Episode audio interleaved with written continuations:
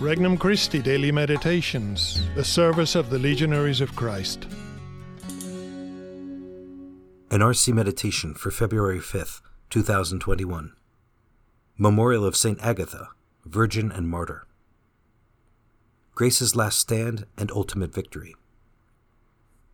From the Gospel of Mark, chapter 6. King Herod heard about Jesus, for his fame had become widespread and people were saying, John the Baptist has been raised from the dead. That is why mighty powers are at work in him. Others were saying, He is Elijah. Still others, He is a prophet like any of the prophets. But when Herod learned of it, he said, It is John whom I beheaded. He has been raised up. Herod was the one who had John arrested and bound in prison on account of Herodias, the wife of his brother Philip, whom he had married. John had said to Herod, It is not lawful for you to have your brother's wife. Herodias harbored a grudge against him and wanted to kill him, but was unable to do so. Herod feared John, knowing him to be a righteous and holy man, and kept him in custody. When he heard him speak, he was very much perplexed, yet he liked to listen to him. She had an opportunity one day when Herod, on his birthday, gave a banquet for his courtiers, his military officers, and the leading men of Galilee. Herodias' own daughter came in and performed a dance that delighted Herod and his guests. The king said to the girl, Ask of me whatever you wish, and I will grant it to you. He even swore many things to her. I will grant you whatever you ask of me, even to half of my kingdom. She went out and said to her mother, What shall I ask for? She replied, The head of John the Baptist. The girl hurried back to the king's presence and made her request. I want you to give me at once, on a platter, the head of John the Baptist. The king was deeply distressed, but because of the oaths and the guests, he did not wish to break his word to her. So he promptly dispatched an executioner with orders to bring back his head. He went off and beheaded him in the prison. He brought in the head on a platter and gave it to the girl. The girl, in turn, gave it to her mother.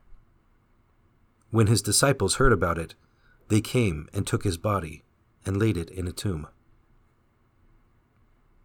Introductory Prayer Lord, I believe in you and all that you taught as it has been passed down to us through your church. I hope in you, knowing that you will never send me out of your presence. Only by sin could I cut myself away from your loving hands. Although I am weak, I trust that you will keep me close. Lord, I love you and long for my love for you to grow, for you deserve so much better than my measly offering. Yet I know too that you are pleased with my desire for you. Petition. Grant me, O Lord, an honest and sincere heart. First reflection It is John whom I beheaded. He has been raised up. The verdict of conscience always makes itself known. Herod's guilt regarding John the Baptist's murder is projected into the present as a haunting memory. Those who have radically rejected God, though they might possess great power or wealth, great intelligence or ability, are ultimately the most insecure people on earth. When true goodness appears in their life, it presents itself as a threat.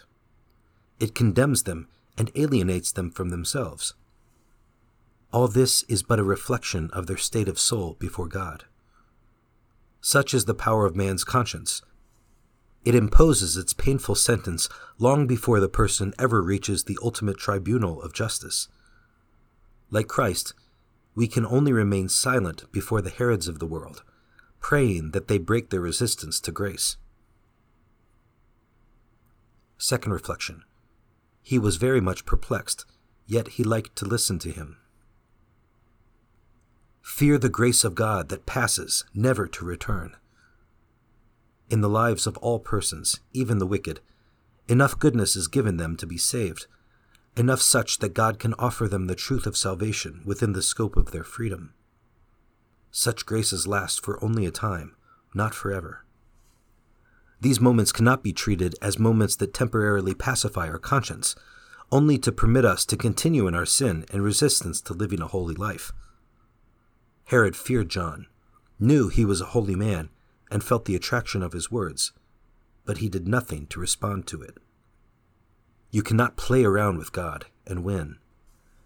Herod loses and attacked what he knew he should love.